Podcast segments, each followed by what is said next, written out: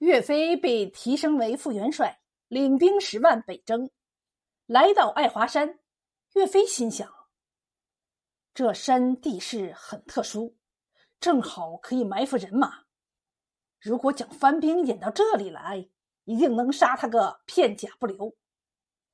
正在这时，吉清求见，将两淮节度使曹荣投降番贼、献出黄河一事向岳飞禀报。岳飞大吃一惊，于是便令吉清想方设法把金兀术引到这里来，将功赎罪。吉清领了命，独自一人走出军营，骑上战马，寻找金兀术去了。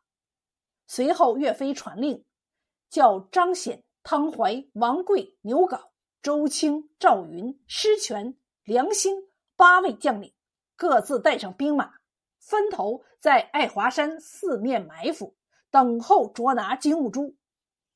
吉青拍马出山，到金兀术营地后，对着营寨大声叫骂，并表示要与金兀术决一死战。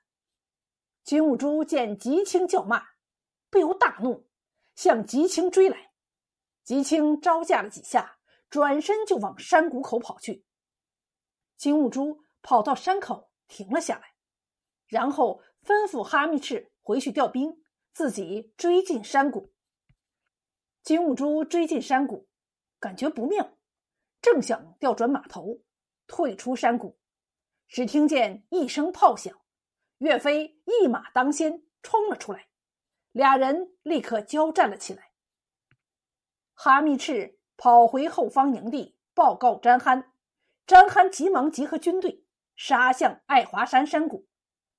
牛皋、王贵堵住山口，同金兵厮杀起来，竭力拦住他们进山谷的路。山谷里的金兀术渐渐招架不住，岳飞却越战越勇。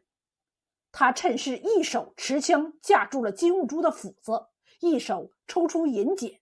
打在了他的肩膀上，金兀术疼得大呼一声，转身向谷外逃去。